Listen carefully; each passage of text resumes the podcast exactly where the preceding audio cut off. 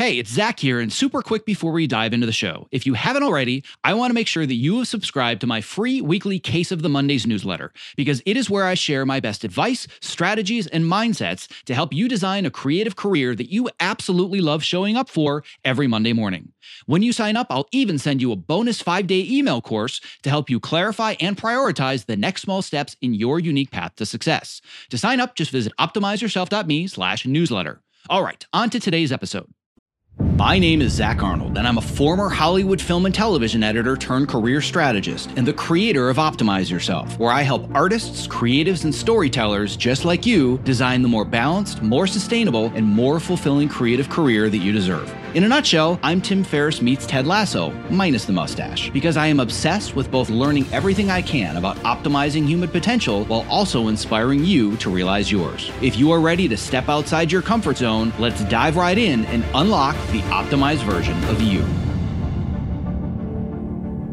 Hello, and welcome to the Optimize Yourself podcast, where I share honest and candid conversations with best selling authors, world class athletes, Hollywood legends, elite experts in a variety of fields, as well as everyday people that are achieving extraordinary things. It means the world to me that with all the podcast choices out there, you have chosen to invest your valuable time, energy, and attention with me. Now, before we get started, don't forget to visit optimizeyourself.me slash podcast so you can subscribe, leave a review, and so you can also download your unique customized podcast playlist where I'm going to send you the five best expert interviews from our archives to help you achieve your specific goals. So, on that note, without further ado, let's get right to today's guest. Now, there's no question that the start of any successful career is going to require a certain amount of hard work, grit, and yes, even a bit of hustle. If you want to excel even further than those around you, there are going to be times when you have to make sacrifices or trade offs if you want to reach your goals. But your career should not come at the expense of your relationships, your health, or your sanity. And that is why it is so important to be clear on what you want and what your values are so you can build relationships with the right people who will respect you. And that is why I'm so excited to introduce today's guest, who is writer, director, and executive producer Matt Nix, who has created and or run shows like Burn Notice, The Gifted, The Good Guys, which by the way is a very underrated favorite of mine, and Turner and Hooch, just to name a few. Matt is not only an expert in both networking and negotiating, but he has also learned to manage his time effectively so that he and his crews can work reasonable hours while also, get this crazy concept, having a life outside of work. In short, he never asks anything of his crew that he wouldn't be willing to do himself. Regardless of what your career goals are or what industry you even work in, building relationships and adding value to the lives of others is an ongoing skill that you must develop and hone if you want to climb to the top. Matt gives us a rare perspective on how to both network, but also succeed while also setting healthy ish, healthy ish boundaries around his time and his creativity. He also shares the secret to getting in the room with people at his level. And equally as illuminating is his perspective on how he creates a fair and balanced work environment where people are respected and allowed to have lives outside of work. See, it can be done, I promise. Trust me, in short, this is a conversation you simply don't want to miss. All right, without further ado, my conversation with writer, producer, director, and showrunner Matt Nix. The the gospel that I preach to young writers and young creatives is basically do your work every day, stay focused on what you are doing and care about and that work life balance doesn't come from like it doesn't just happen. You have to decide that it's happening. You have to schedule it. So you know i've been on this kick where I, I i, was like i'm going to work out every day of my 49th year. So i went through my 49th year and i'm i think i'm on 392 days in a row of working out. That again that doesn't happen by accident. And like if you're gonna run a show and work out every single day when you're running a show even when you're in production even when you're on set even you know like and that kind of spills over. So it's it's sort of related to the kind of things that you talk about. And and it's something that's very important to me. And it's the biggest thing that i see for for like young creatives is they kind of want a lottery ticket. They want to you know they want a they want it to be about one thing. They want it to you know and it's just like it, the takeaway is this. If you want to break in if you want to succeed nothing works but if you are utterly relentless and totally disciplined, something works. Oh my God. You have no idea how much fun we're going to have. Okay. Because fair. that's exactly the kind of stuff that we that I talk about all the time. And I knew there was a reason I wanted to have you on the show, and you've been on my Trello board for like two years. I'm like, gotta get back. When am I gonna get back? Ah, maybe not now. Maybe not now. I'm like, nope, now's the time. Nailed it. So on that note, that is the perfect segue, as we call in the business, to uh, formally introducing you. So, for those that don't already know, I'm here today with Matt Nix, who is a writer, director, executive producer. You've worked on shows like Burn Notice, which I may know a thing or two about. We might be talking about a little bit. The Gifted for Fox, Turner and Hooch. You're now uh, developing and working on the pilot for True Lies. Um, you've worked on a lot of stuff and we're going to dive deep into how we can approach this if we're creative professionals that want to work with you or people like you. And more importantly, if we want to create the kind of work environments and become the, the showrunner creator that you are. But before we get into that, I just want to say, Thank you. The fact that you've taken the time to talk to me and my audience means the world to me. You are very welcome. Excited to do it. So where we're going to begin is kind of the the origin story of how you and I met. The story of how I got the job on Burn Notice was just kind of a thing that I thought I needed to do, talking about being relentless and being disciplined and never giving up. But according to a lot of my readers and followers and my students, it's now become kind of a legend. And I've told the story several times from my perspective. I had Steve Lang on. He told his side of the story to understand how do I build relationships and get in front of the right people. But I've never actually heard your specific side of the story. And I want people to understand your side of the story because there are so many people listening that are stuck between a rock and a hard place where they know they have the skills to do it, but they don't have the credits or the experience, and somebody needs to give them a shot. So, walk me through to the best of your recollection how you were first introduced to me. Well, um, the the Bannen way that you had edited showed up kind of in our offices, and as I recall, Steve Lang had our editor on Burn Notice, kind of the, the, the lead editor on Burn Notice. He had taken a look at it and was like, "Oh, hey, you should check this out."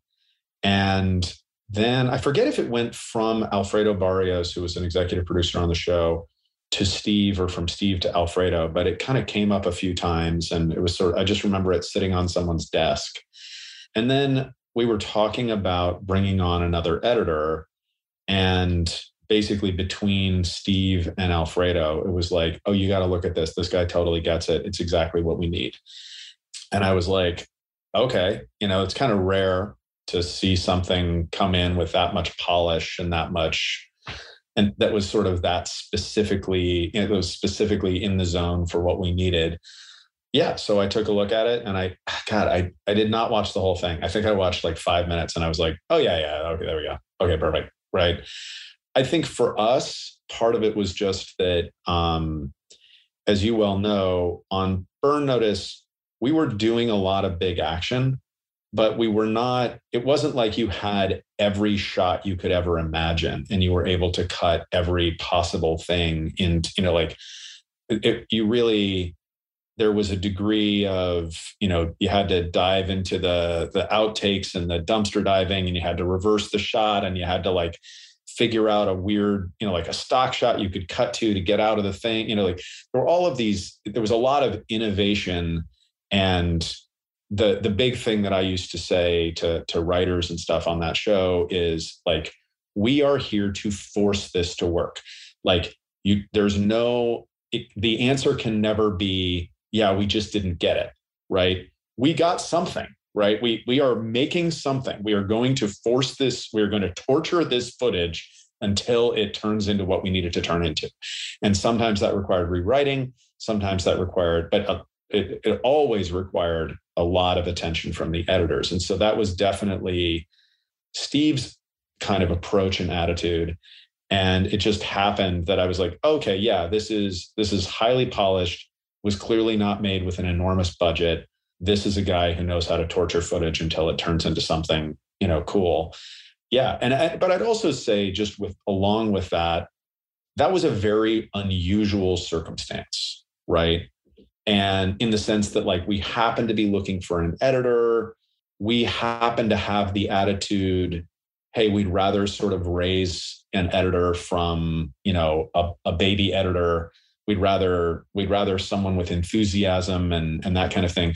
Because a lot of places wouldn't do that right? So i i guess i'd say to any of your viewers it's not that that in particular is a good way to break in because it's not. Like really i have other shows like when i was on the gifted no one was ever going to break in on the gifted in that kind of way just because it was for fox network there were a lot of producers involved ultimately any editor that we were going to hire on that show was going to have to have a ton of experience because there was so much vetting.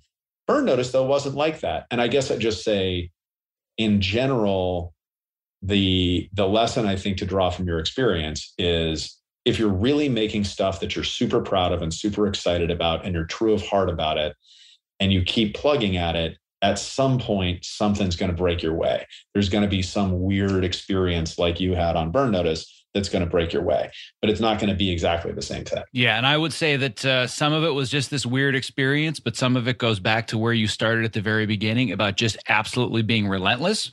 And instead of like, oh, I got lucky, I was in the right place at the right time, I created the opportunity to be in the right place at the right time because I did extensive research, knowing that the Bannen Way was my calling card. Where does this belong? When I actually worked on it, I hadn't even heard of Burn Notice which is so weirdly coincidental when you look at the styles. Yeah, and yeah, somebody they're like, weirdly. this looks just like Burn Notice. Like, are you ripping off Burn Notice? And I was like, what's Burn Notice? Which, by the way, great right. SNL sketch. Uh, we can put a link in the show notes. But I'm like, what's Burn Notice? Is it about firefighters or something? I'm sure you've never heard that before. Um, and then when I watched it, I'm like, are you shitting me? Like, this is my ticket. This is how I get into scripted TV because I had spent years wanting to do big features. And this was right around the time when all of the really great indie features, like the Searchlights and the Focus features, and all those were starting to slowly die. And all the really great character driven stuff was TV. I'm like, I want to make the transition to TV. You can't make the transition to television. You're just an indie feature editor. Oh, really? So I did the research, saw Burn Notice. I remember during uh, one summer vacation, my wife and I watched the first two seasons over like a week. I'm like, oh, I'm so working on this show. Like I can do this in my sleep. And I think that one of the clinchers, having uh, talked to Alfredo about this, as you said, the executive producer, he was the one that I ended up interviewing with because um, you know you're you're Matt Nixon, you got other things to do than edit, you know, or uh, meet with young editors. Um, but my goal was to go into that interview and convince him that nobody knows your show better than I do. I watched the first three seasons because I started season four. I watched the first three seasons twice. That's a lot of television. But I went in there and I'm like, listen, I remember in episode 311 where this happened at the end of Act Two, you have the, you know, flash to white and it goes into the sunglasses and you add grain and then you cut to black. Like you could have gotten people from the biggest network shows on TV. They wouldn't give a about those details. And you've probably been in that position where you get the bigger names and you're like, they don't get the show. They don't understand what we need, which I believe is ultimately what got me over the hump of I don't have the credits because I know it wasn't easy for you and or Alfredo to go to Fox and USA and be like, "Hey, here's this guy that's never done anything. Can he work on our show?" Like I would imagine that wasn't an easy conversation. I will say though that I'll tell you the conversation for me was I watched it, I was like, "Okay, check him out. See if he's crazy." Like, I mean, it seems like uh seems great yeah and now that and now that you're talking about that i remember alfredo walking into my office and being like oh yeah he's the guy. We're hiring him right? One thing though that that i find interesting is how rare it is for people to really know a show backwards and forwards. I've actually talked to like young writers who have reached out to me at various points. I try to be this is going to sound well this will sound how it sounds but like sometimes I'll like actually coach people in the in like in the moment when they're reaching out to me. Like someone will reach out to me and I'll say like, "Hey, nice to hear from you. Blah blah blah. Let me tell you about the letter that you just wrote to me." And why you need to write a different kind of letter. Oh my God, I do the Here, same thing, by the way. I knew I, you, oh, and I are go. so much alike. So, yeah, keep going. But I, I know exactly what you're talking about. Yeah. So, I'll just be like, okay, so you need to start a little bit more casual. It isn't blah, blah, blah. Like, this is how it works and you know and i'll say like you should find something to say about my work in this thing right? Blah blah blah like and and i'll just say like okay so take this and go off and try again. Send me another email and we'll see how that goes right?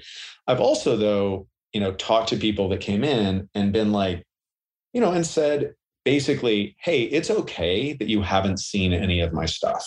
I just want to tell you you know, young writer who's been referred by a friend of mine and wants advice or whatever. Like these opportunities are fairly rare. You don't want to be in a position where like you haven't actually seen any of my stuff because, you know, that's not good for you. You're kind of wasting your time because ultimately what that says to me is you're not interested in doing anything specific in my world.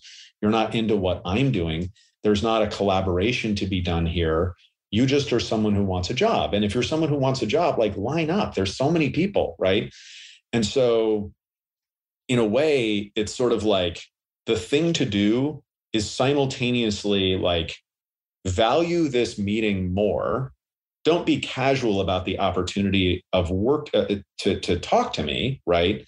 Which sounds like I'm I'm putting myself on a pedestal, but at the same time, I'm saying don't approach me as if I'm like, this is a job interview and you're coming to me hat in hand. Like, you're a creative person. The reason I would want to work with you is that you have something, you're bringing something to the table, like that you there's a creative collaboration to be done here.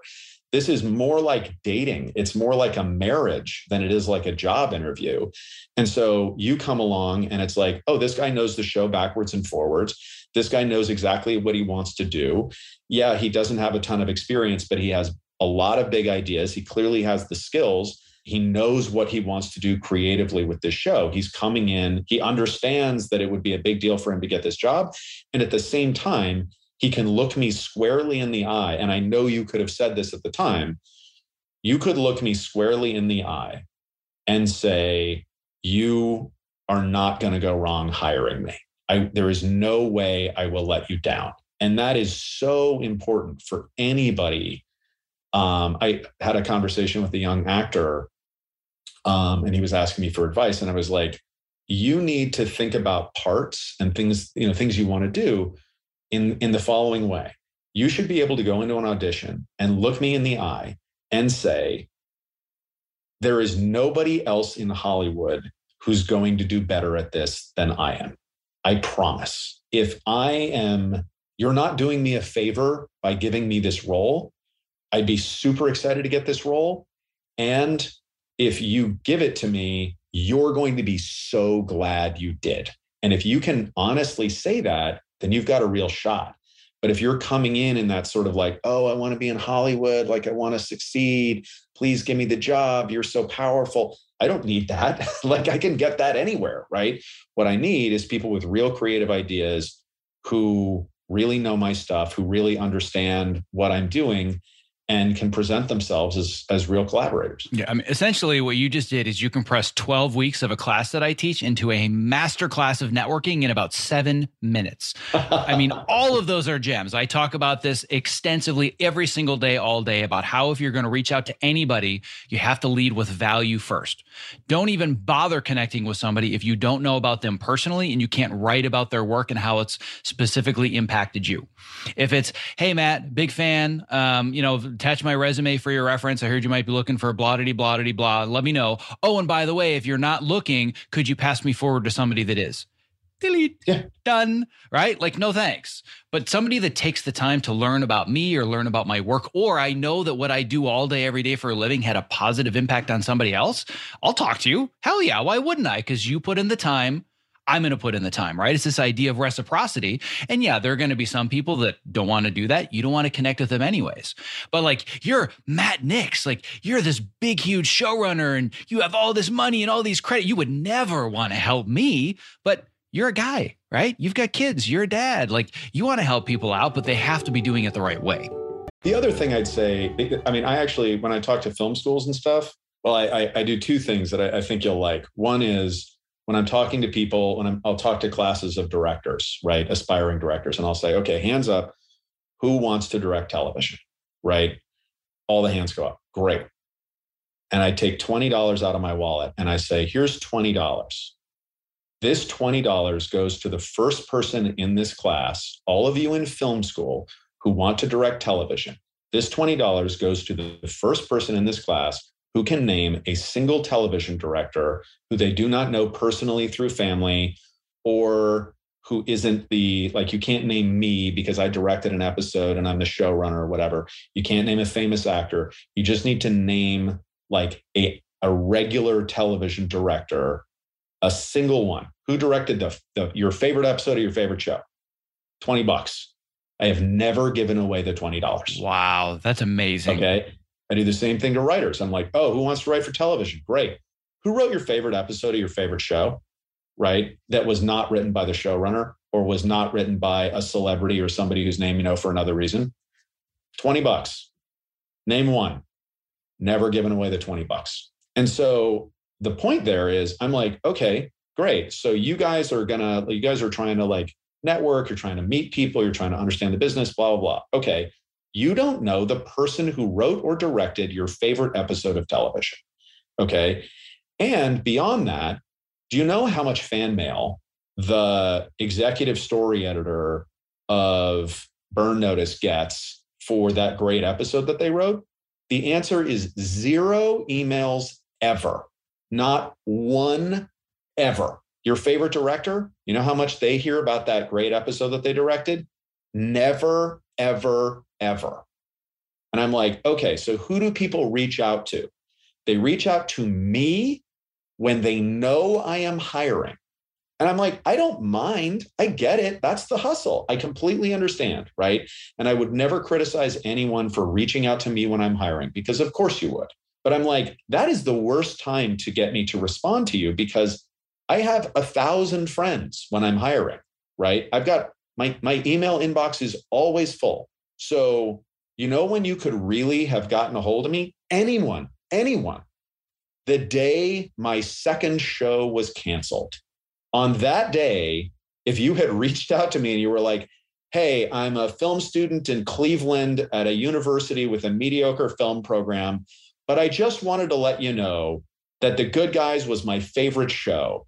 And I my my favorite episode was episode 11, right? And blah blah blah. And I just wanted to say I'm so sorry that I would have talked to you. Like I was bummed, right? That was when that's the time, right?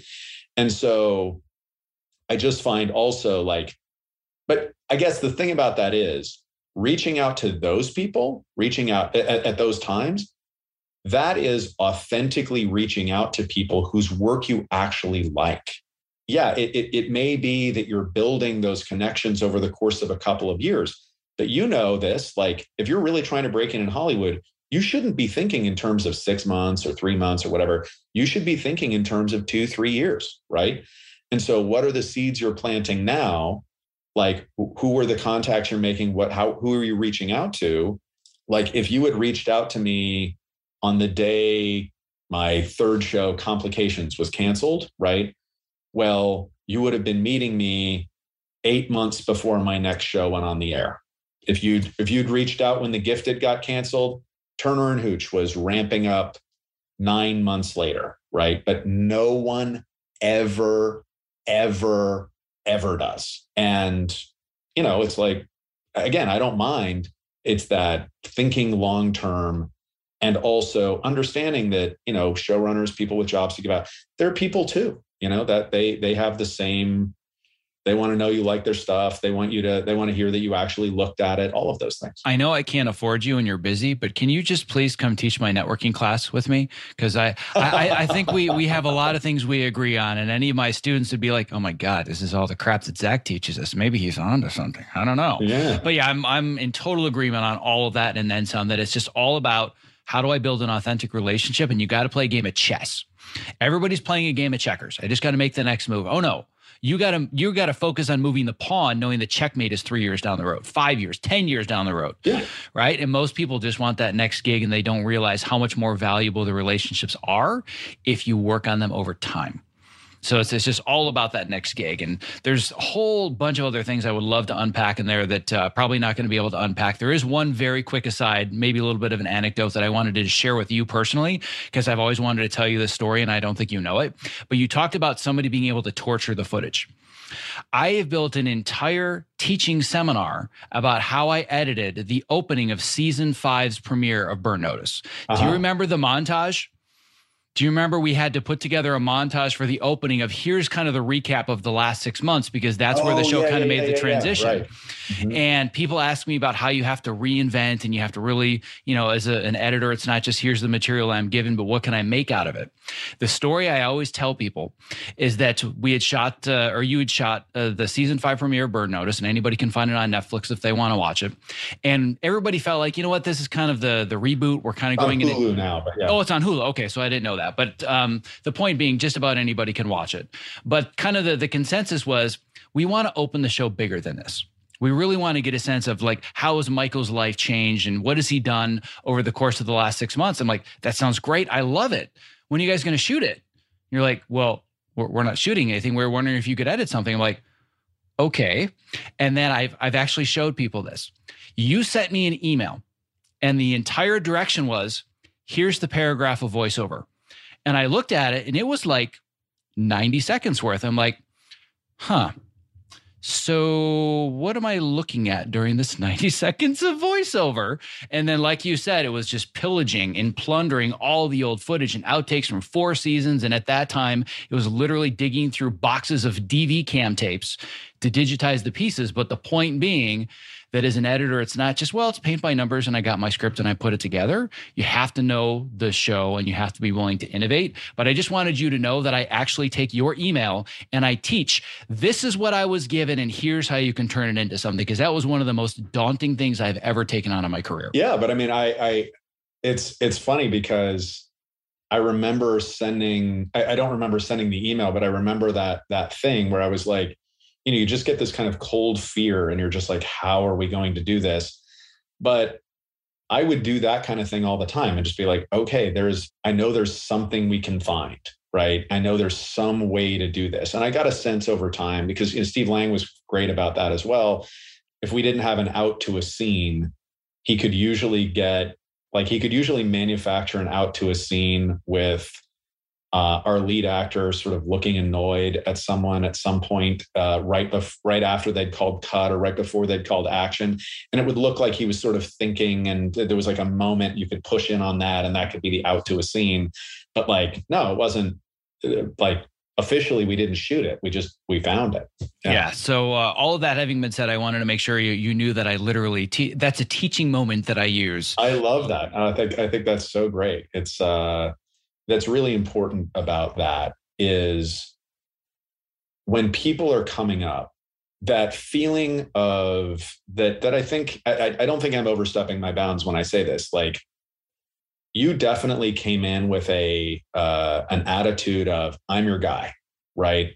Like there there was no question in my mind when i sent you notes or whatever you were not going to tell me that it was unfair because you didn't we didn't shoot the stuff. You were not going to be like it's not my job to do this thing like you were excited by the challenge and you were going you were up for it. And when i think about people that kind of come into my life and you know are kind of around there's a guy this this guy named kurt who my assistant knows. He is a an actor and a producer and stuff like that.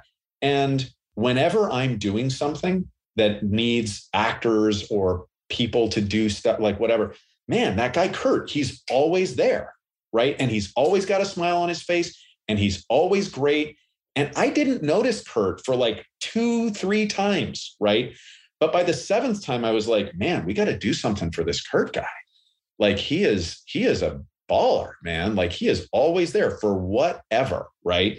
And I, I know that I can count on this dude. That attitude, I, I tell young writers the, the story of when I hired Ben Watkins onto, who's a showrunner now, but when I hired him onto Burn Notice, uh, he was a baby staff writer. He'd never worked on a show before. You know, he'd written a script that I liked. I had sort of been kind of sold a bill of goods about staff writers, like staff writers, you know, they usually don't write and they're just there to learn and blah, blah, you know, like a, a philosophy that I completely don't believe in anymore. But it was my first show. I didn't know. And I just remember in that first period of time, whenever I said the words, is there somebody who could, his hand would go up. He would write my emails. He would write the letter to the network. He would write the notes up. He would like that dude was in there all the time And and by the way, like anything he did, it came back instantly. It was like, oh, I need that thing, blah, blah, blah. Okay, cool. So if you can just have that tomorrow, blah, blah, blah. No, it was done by the end of lunch, right? It was there. And I was like, man, I can count on this guy. Like there's no question, right? And then the season's going along and I'm jammed. He and, and an episode comes in and like I realize that there's this episode isn't working, but there's this one scene that's good. And I'm like, this scene's good. And it turns out he wrote that scene. And I didn't know I was going to write the next episode. And I was like, Ben, can you write the next episode with me? He's like, done. Right. And it was a great experience. But that was that feeling of just like can do, always there, always enthusiastic, wants to learn, want, but like just wants to help. Like those people, uh, whenever I meet a new one, I'm like, oh yeah, like you're you're going to make it. There's no question. My sincerest apologies for the interruption, but if you're a creative professional who spends long hours at your workstation, not only is the following promo not an interruption, but listening has the potential to change your life. Because working with a Topomat underneath you at a height adjustable workstation is a game changer. Let's learn a little bit more from Ergo Driven co founder and CEO Kit Perkins, creator of the Topomat. The Topomat is the first anti fatigue mat designed specifically for standing desks. The real benefit of a standing desk is movement. We found bringing in this cushioned terrain under your feet, your brain just subconsciously engages and you wander around and you get that movement at the standing desk that you need without even having to think about it at all. People will come to me at an event or a panel and they'll say, I got the Topo mat because of you. Even when they had a mat, once they used this one, it was a total game changer. We've just heard time and time again that with Topo, we've kind of hit the sweet spot that it's the right premium quality materials and a right shape that people are actually getting benefit out of this stuff. You spend more time here than anywhere if you do creative work the way that I do. So I would rather be driving around in a Ferrari than a Ford Pinto. And I feel like this is the Ferrari of the standing mat. One of the things you don't realize is that at a standing desk, your main interface to the world, your body's main interface to the world is the ground. If you're going to invest in anything at that Ferrari level, it should be what you're standing on. Well, my goal is that for anybody that is a creative professional like myself that's stuck in front of a computer for inordinate amounts of time of their waking life, they're doing it standing on a topo mat. So uh, you and I, my friend, one edit station at a time are going to change the world. I like it. That's a utopian vision I can get on board with. If you're a creative professional looking for a simple and affordable way to stay active, energetic, and focused while spending long hours at your height adjustable workstation, I can't stress enough how important it is to have the right mat underneath you, which is why I continue to share the Topo Mat as my number one product recommendation. To learn more about the Topo Mat and purchase yours, visit optimizeyourself.me slash topo. That's T-O-P-O. Given the story that we just told about how I was digging through boxes of tapes and doing all this craziness for this montage and having this picture of Ben just throwing his hands up to get anything done possible, it would be very easy to assume that working with you is just like working with anybody else in Hollywood. I have to sell my soul and I have to tell my family I'll see you in six months because I need to make it in TV. And for a lot of people, that's the way that it works. I don't know if you've been following recently the explosion of this IA Stories Instagram page, and you just hear these horrible, gut wrenching stories of what people go through just to barely make a living. Not to live the glitz and glamour of Hollywood, but just to barely pay their bills. They're literally selling their souls. So, thinking about what I went through on Burn Notice, which is still one of the toughest jobs that I had, but a lot of that was of my own doing because I wanted to show up and make sure that I proved myself. And then you think of Ben or anybody else, you think, oh, it's, it's just another one of those shows where, yeah, you move up, but your talent and your time is exploited. It's exactly the opposite with you.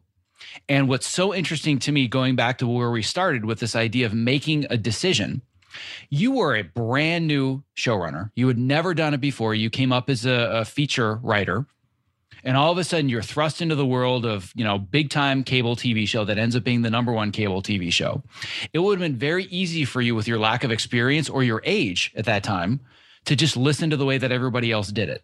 So I'm curious at what point, whether it was day one, season four, wherever you decided, this is the kind of set and the kind of show I'm going to run, and work life balance is going to be important, not just for me, but for everybody, because this is the change that needs to happen in our industry. You know, I can't say that I approached it from the standpoint of wanting to change the industry, because to be honest, I did not know what the how the industry was right? I mean, I literally didn't.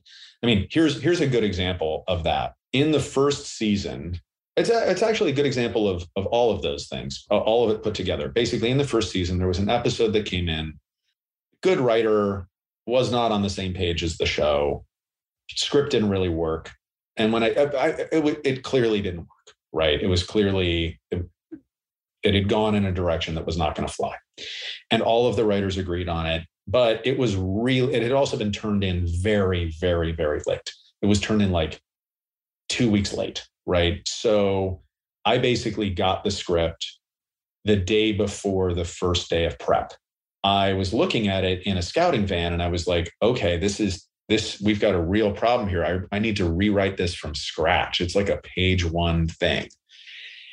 With regard to that, uh, I was talking to my my assistant at the time, and she was like, "Matt, you need to understand, like, it is not fair to directors to give them scripts late, right? Because they have to prep, and the Directors Guild is going to fine us if you turn the script in late, right? And so we need to figure something out because this is due before prep on the first day of prep because that is how it has to be, right? And I was like, okay, I guess we got to figure this out. And so I sat down and I started writing and I just wrote for, I'll never forget, it was 52 pages in 16 hours. Right. Wow.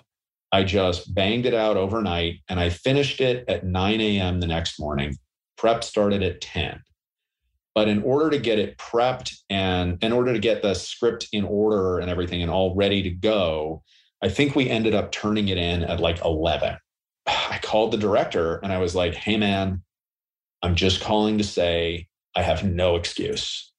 I'm very sorry, but you know, this is what happened and I, there's no excuse for it. And you need to do what you need to do with the DGA. I completely get it.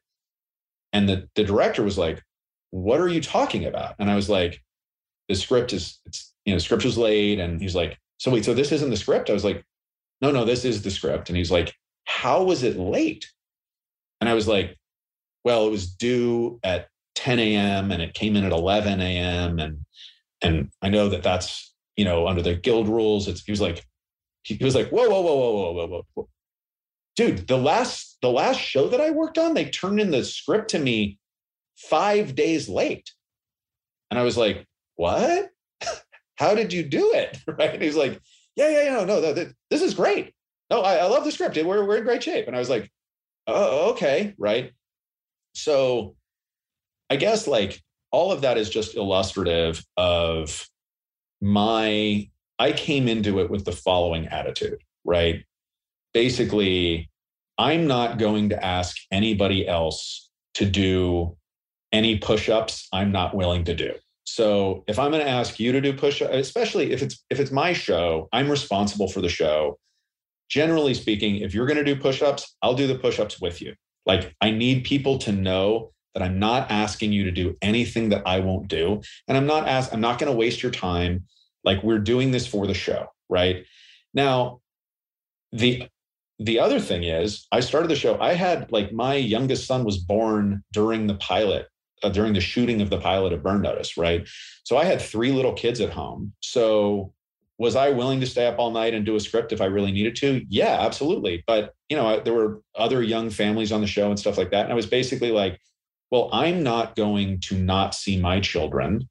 And if this is if if not seeing children is a push up that I'm not willing to do, I'm not asking anybody else to do it. That was also my attitude about Fraturdays or or things like that on set. It was like, yeah, occasionally like a really really late night for burn notice was one or two in the morning on a Friday. We tried to not go past 12.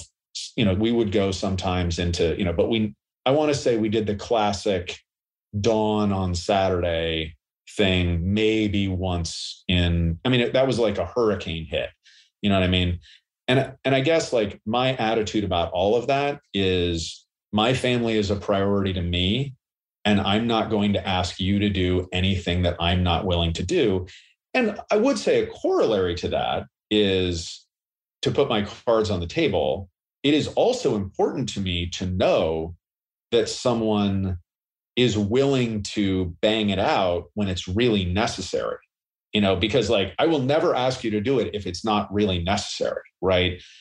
Here's the best way to put it. Uh, and i talked to the showrunner training program about that uh, about this idea in hollywood you are either a patriot or you are a mercenary. I only like to work with patriots. I like working with people who are there because they believe in the thing that we are doing. Now patriots are there are great mercenaries out there who do great work for pay right? And that's fine. Like i have no and i've worked with great mercenaries before and i don't have a problem with a great mercenary. But fundamentally like i want to be in a show with a group of people that really believes in the show that are doing where everybody's doing it because they believe in the show and those people are the people that you want with you when the chips are down, when you're in the foxhole, et cetera.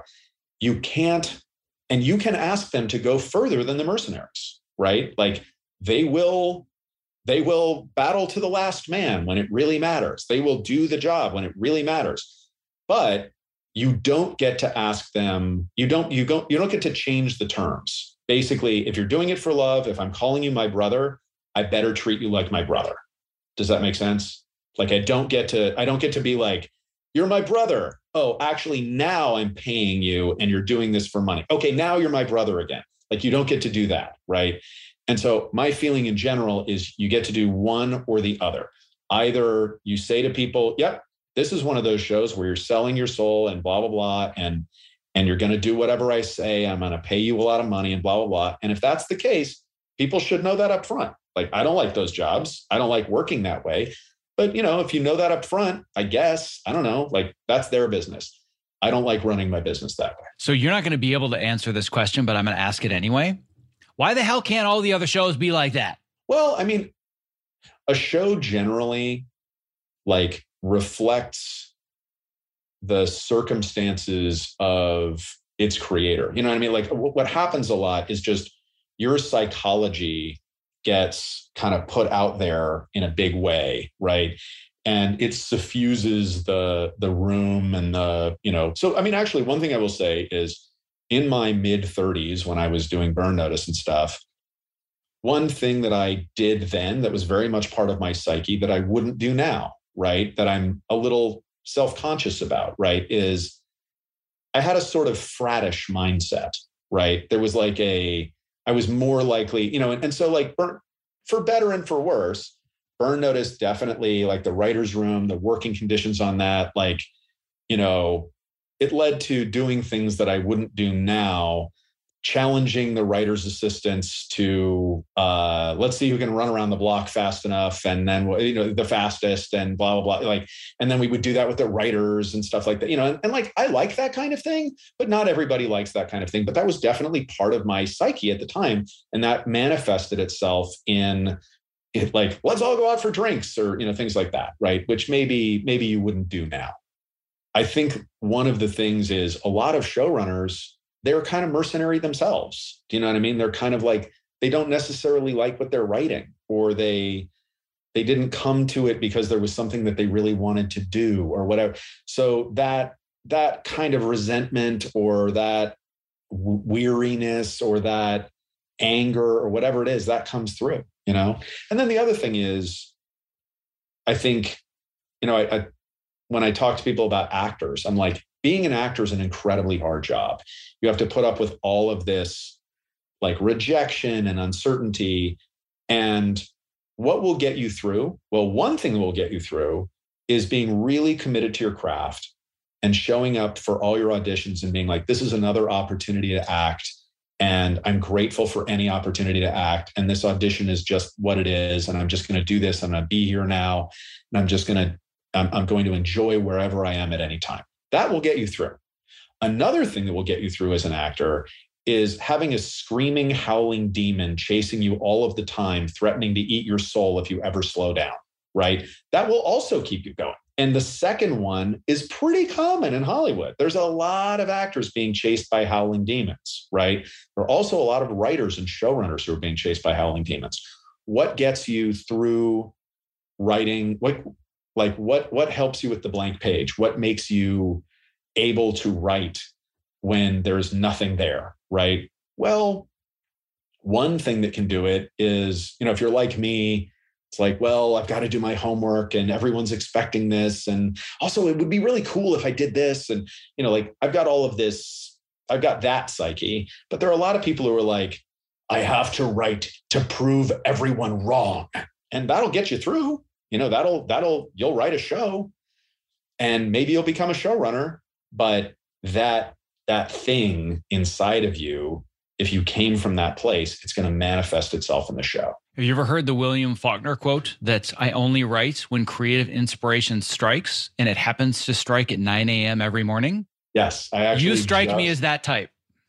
Yeah, yeah, absolutely. That's that quote is that's quoted in uh, The War of Art, the Steven Pressfield book which I highly recommend for for all aspiring creatives. So speaking of aspiring creatives, let's talk about aspiring writers, showrunners, producers, show creators that want to, you know, have the, the kind of resume that you do someday.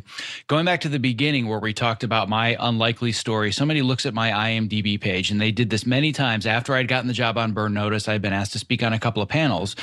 The most frequent question I got was, uh, I saw your your resume of your credits I don't understand how you got the job on Burn Notice because it's a total scattershot mess where it's just tiny indie film, trailer, tiny indie film, boom, number one show on cable. Makes no sense. I got to be honest, when I go through and I do the anatomy of your path and process, kind of the same thing on IMDb. Like, so little tiny short, little tiny short, and then all of a sudden, showrunner, creator, burn notice. And I know that not everything is reflected on IMDb, but let's talk about how you were able to break in for those that really want to become the next Matt Nix or they want to be their own version of a showrunner, creator. What does that look like? It is interesting, actually. A lot of people, I mean, over the years, people definitely like the idea that my story is a story of someone who'd literally done my IMDb story, which is like he had done essentially nothing. And then he went to burn notice right away. Basically, the reality is that starting when I was 24, basically, I started writing full time and I was writing features. And for some years, I was writing like uh, kind of indie features for uh, non union production companies. I'd written one thing that got some attention, and that got me into the world of like studio rewrites and pitches and things like that. And so I'd been doing that from, I want to say, for when Burn Notice started, I've been doing that consistently for about six years. And the thing about it was, like, I, I had a young family, right? And my thing was, I never, ever, ever stopped looking for work. I would pitch on everything, right? I was writing constantly. There were times when I would get a job, and the day after I got a job, I'd be pitching on another job because I was always trying to line up a bunch of things. And my batting average was not that high. Like I would, you know, basically my what I, I used to say to my wife is if I have five sure things, I will get one of them because three of them will turn out to be not a real thing. It'll go away somehow. One of them, I will definitely be getting the job, and then the job will go to someone else.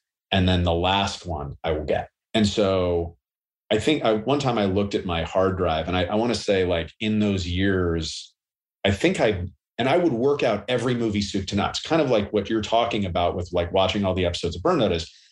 If I went in and I was doing a little pitch on a movie, I would I would have broken the entire movie. I would know everything that was going to happen in the movie, and then I would go in and I'd reduce it and pretend that I didn't know everything, and just be like, yeah, something like this, and blah blah blah. You know, I pitched the whole thing. I also read books on sales. You know what I mean? Like I was like I was all in. I mean, I remember the meeting I when I talked to you about like the being able to look at someone and be like, you can hire me for this or not, but I promise you I will not let you down. I know what I'm doing. I am doing you a favor if you buy this thing from me. I can remember the day, the instant I got that, right? I was in a pitch and that's when it turned a corner. But it was like years in, right? I was like, I'd been pitching, I'd done all of these things. And I think, yeah, I, I want to say I worked out like 70 movies. So I was constantly working, I was constantly uh, selling things, and nothing was getting made, but I was making a decent living, right? Just doing things because I would be the guy that you'd hire for your like permanent development project. You needed someone cheap. And I would come along and I'd be like, okay, yeah, I've got it. And they'd be like, well, no one's thought about this more than this dude. Okay, sure. You can rewrite this thing that we've rewritten seven times that's sitting on the back burner at Sony. Got it. And then the other thing is the name of the game in that is just hanging on to the movie as long as you can, right? Staying. So I would do the extra rewrite. I would do that. Now there's a whole exploitability thing there. You know what I mean? Like a lot of writers get exploited for free work, and I did too. But at the same time, my attitude was like, there's no one who's going to work harder than I am, right? Like, knock yourself out, find whoever, but I'm going to be faster. I'm going to be, I'm going to turn it around quicker. I'm going to take the punch in the mouth where you say, like, well, we were, I have to say, we were a little disappointed by this, this draft, right? And then, you know, I'd be dying inside, but I'd be like, it's the the quote from Ed Wood. Well, my next one will be much better, right? Like just I would back in all the time. So by the time I came to television, I had this work ethic and I was fast. I also kind of had this other thing that I was doing. So I was like, okay, sure. Uh, you know, you want uh how long is this thing? It's like 60 pages? Sure, no problem, right? And so I came in and I did that. And then I, a big part of how I got burn notice was like, I went in and I pitched it. They wanted to pass, right? In fact, they passed. As I left, the president of the network was like, Yeah, I don't think that's for us. It's too dark, right? But there was a young executive who's now a very senior executive who was like, No, no, I think we should do this one. I think we can figure it out. And he was like, All right, Skippy, you get one, right? And so that became the thing. And so I wrote it they thought it was too dark. I rewrote it. They thought it was better, but still too dark. I rewrote it. They ended up hiring me for an extra rewrite because every time they asked me to do notes, I would hand them a brand new script.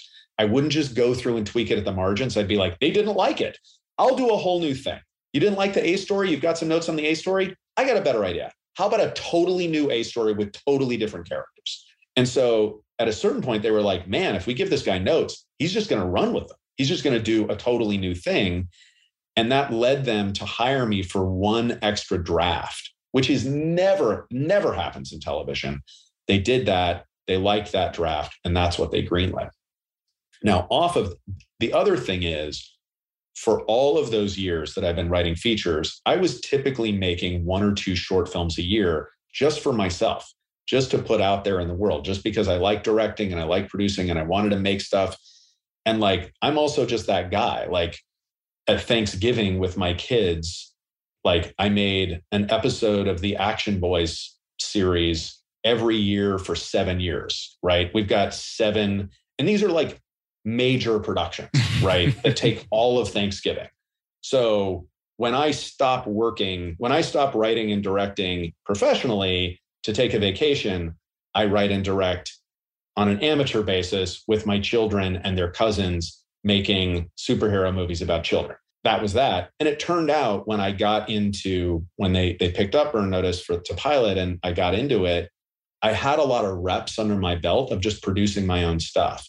So all of the things that a showrunner needs to do, like write for budget, nothing teaches you to write for budget like paying your own money for something. You're like, I don't know that we need this location because I would prefer to to have $3000 than spend it on this right and so i had i had a lot of reps under my belt with that i understood production pretty well and i was able to do that and then the other thing was i had run a writers group for man like seven years or something and where it was like working with writers giving notes on scripts stuff like that which i just again i just did for fun and to have a community of writers around me and stuff like that and that turned out to be great practice for the writer's room because the first day of the writer's room, I'd never been in a writer's room. I was like, uh, I don't know who, who writes on the board.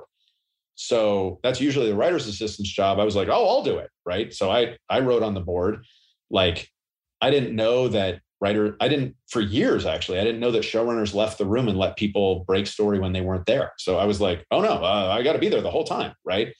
So, you know, I just kind of made it up as I went along, but I had a lot of experience coming in that just happened to be relevant to being a showrunner. And, but a lot of it was just like, I was enthusiastic. I was there. And, and the other thing is like, to this day, man, like no joke, I want to write everything. You think I'm joking.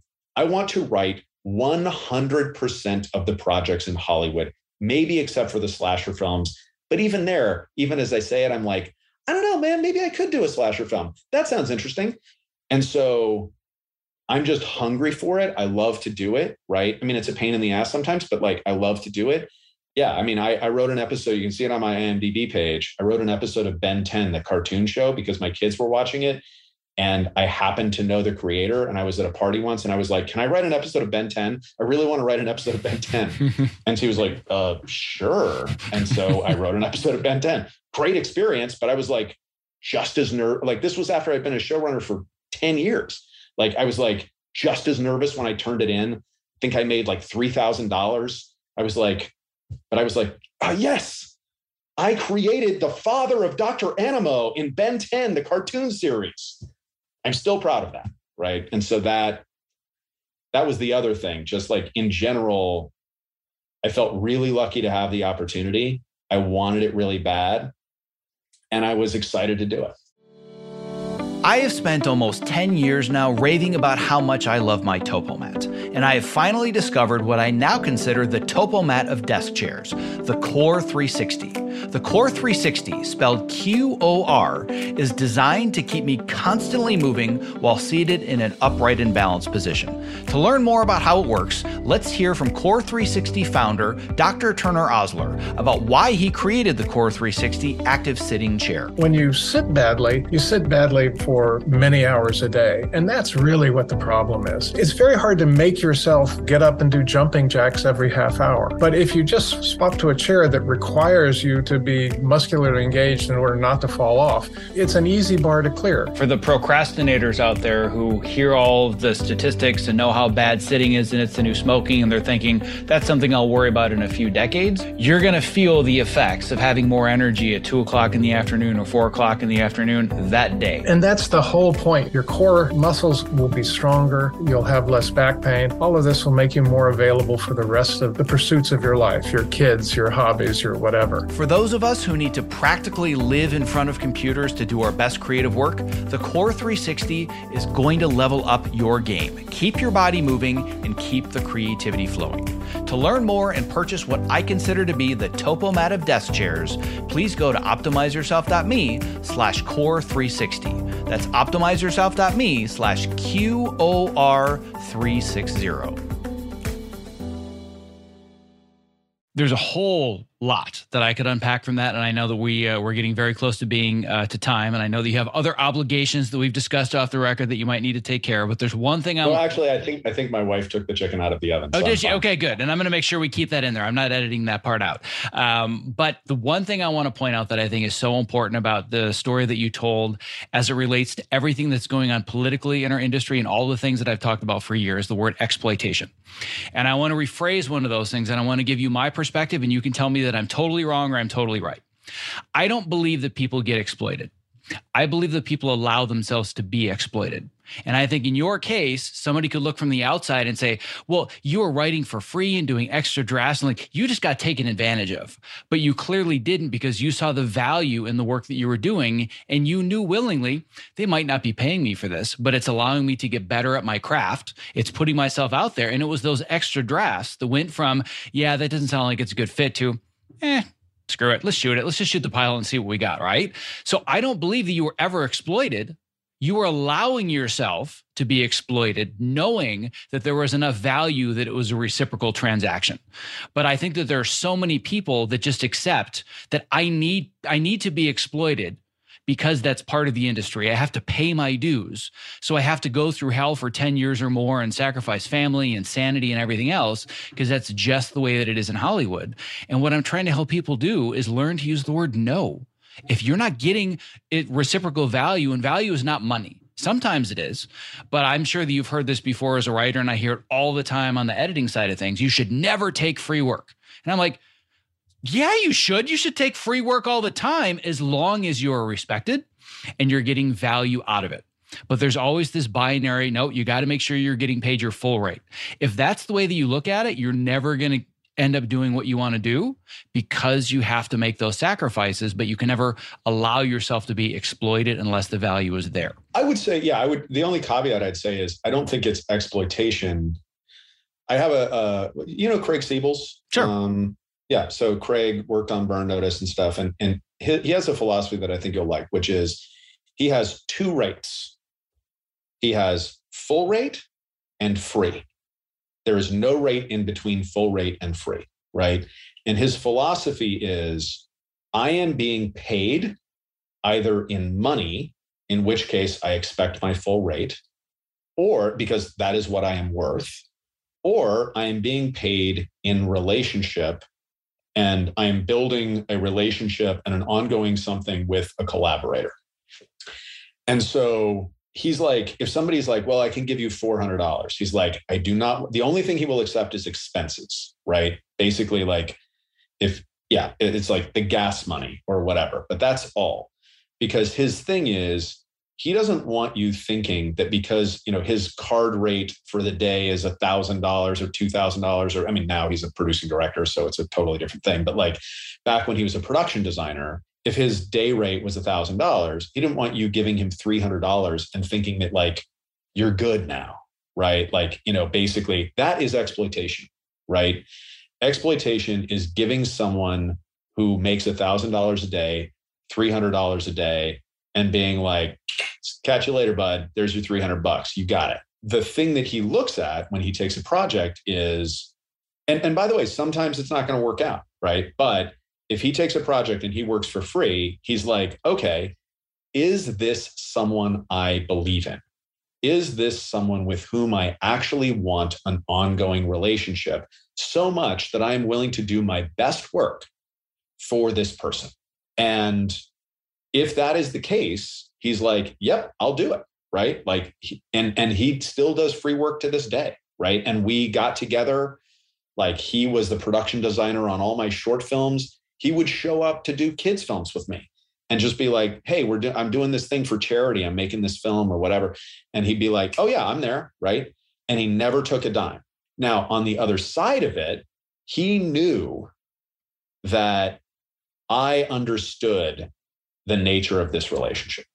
He knew that he could trust me is essentially the thing, right?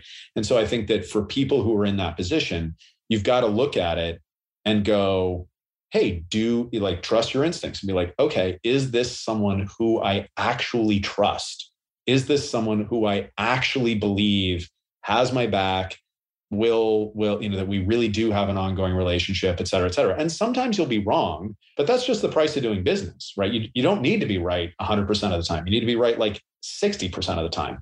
And those gigs are worth doing. But if you do a free job for someone who you know in your heart of hearts doesn't really know your name or care who you are or you know whatever then like that's uh then you are allowing yourself to be exploited now i would also say on the other side of it or, or you know like within that there are times when i'm like okay you're going to work on this thing and what i'm paying you in is titles you're someone who would normally be like a costume assistant and here's the thing where I'm going to give you the title costume designer and I'm going to give you a real opportunity to do a great job as a costume designer. And it's you're going to be able to show it off and it'll be good for you. And I try to be upfront. I don't say in so many words, I'm not hiring you as the costume designer on my next series, but I'm going to look at people and go like, no, I'm not bringing this person on because I would be just exploiting them. But this young person is like young and hungry and blah, blah, blah. And like, this is a big opportunity for them.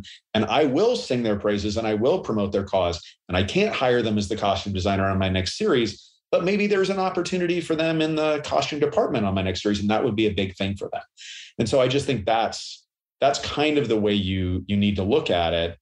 And you need to just take a, a hard look and go, I'm being paid in something And sometimes that something is a great experience. Sometimes that something is, you know, I, I, I know people where I was like, there was an actor that I worked with who was on Burn Notice and he, he was on the good guys and he's, he's done other things.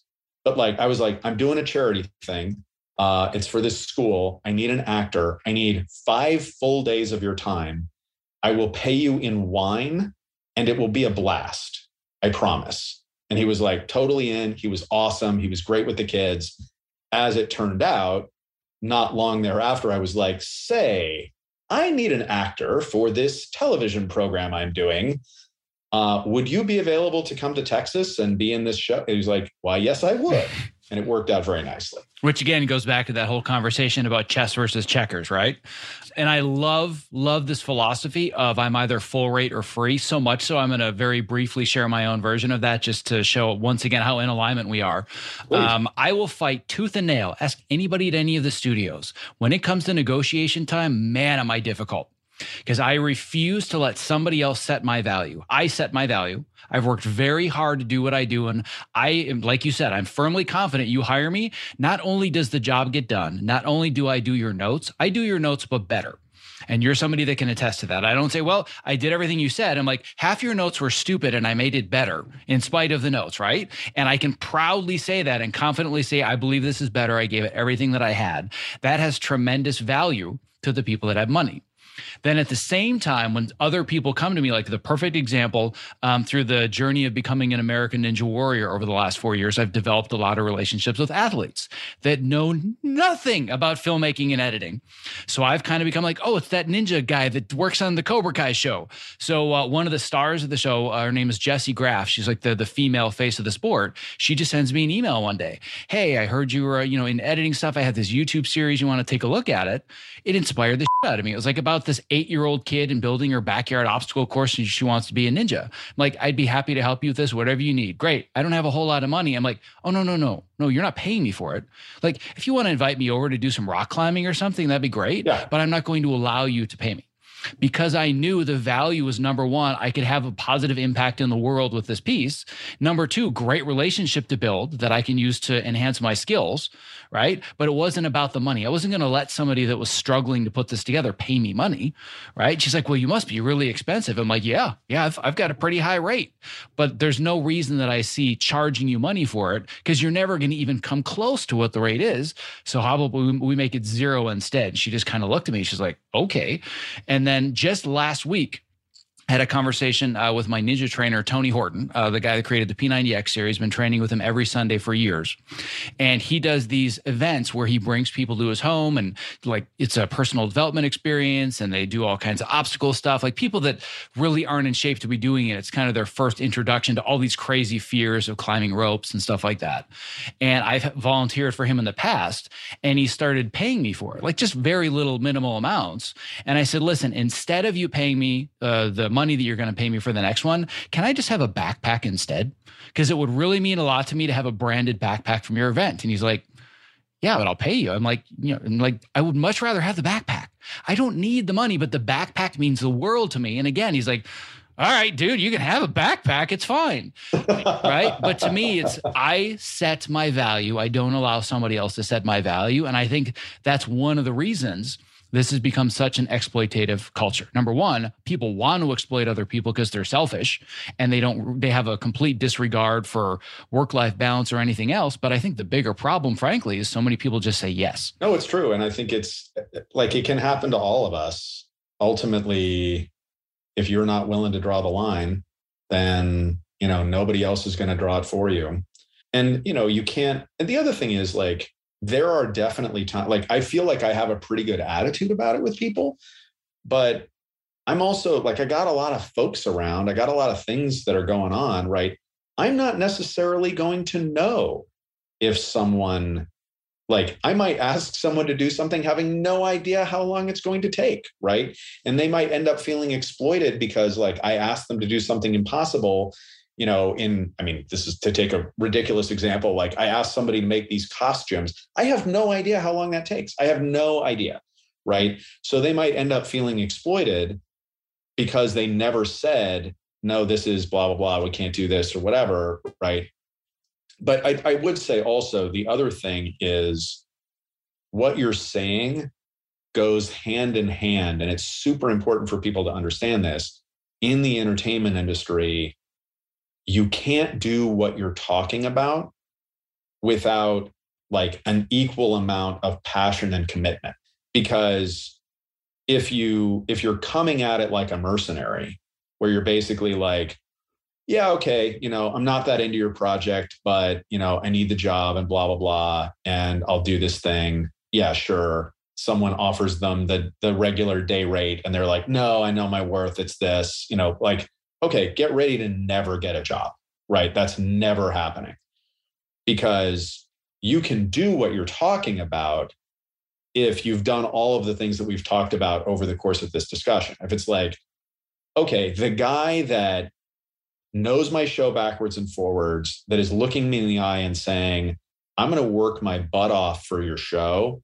I'm going to kick all kinds of ass. It's going to be great. You're going to be super happy. And to make my life work, I need this. There's something for me to consider there, right? I'm like, okay, like I can either pay this or I can't pay this or whatever, but like I, I understand the value proposition. And I do see people, uh, it happens a lot with actors where they're just like, I actually just went through this with some actors where it's like, you know, you're negotiating, right?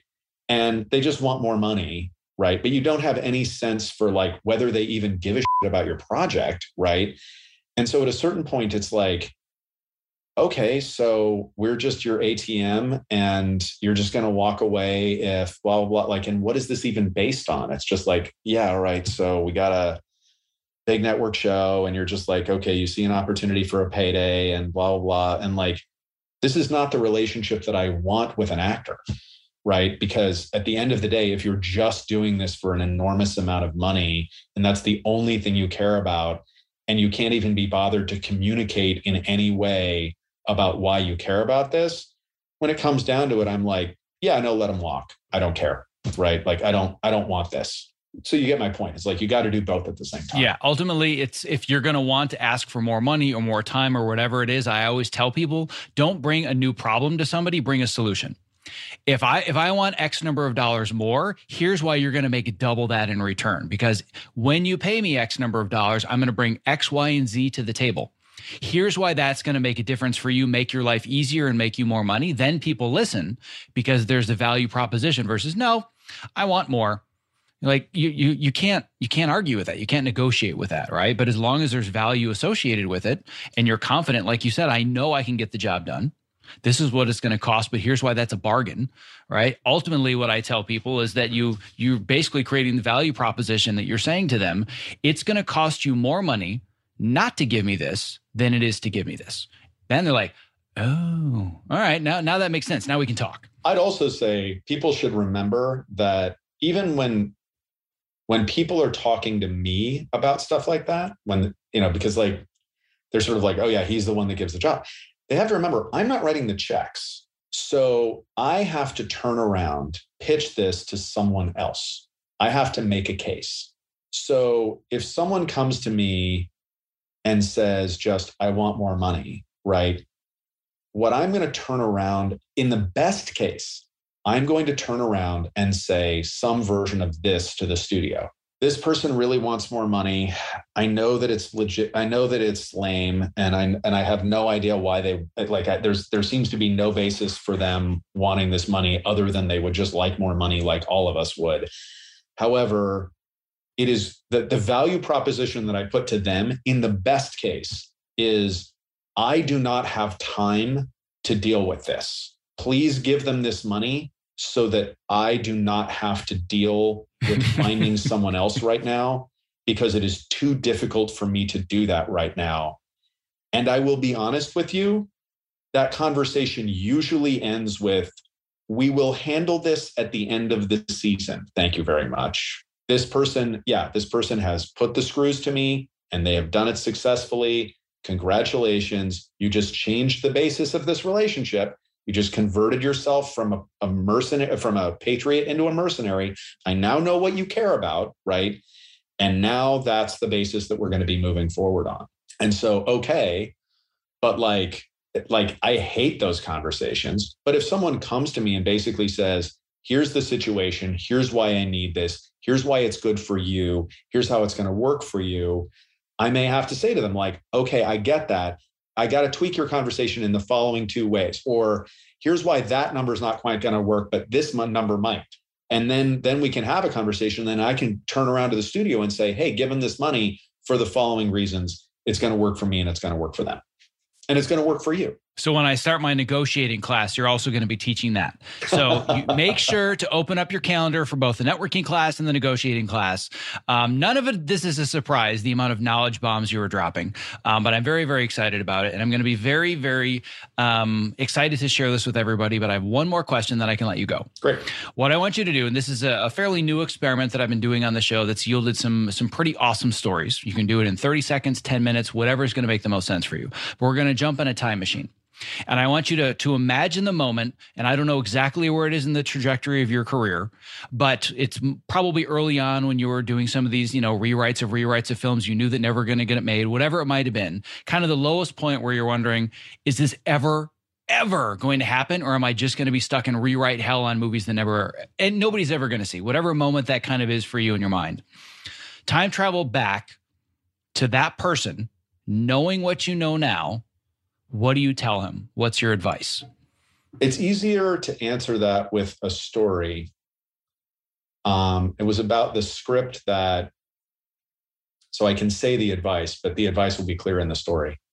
Basically, years ago, uh, like when early, early in my career, I was approached to write a script, an adaptation of a British literary novel and I was doing it for free, but like the value proposition was actually good for me at the time. I was like, okay, so it's this producer that I want a relationship with, and it's this director who, you know, is like a, you know, he's a I later realized he was less of a big deal than I thought he was, but at the time I was like, okay, he's a pretty big deal.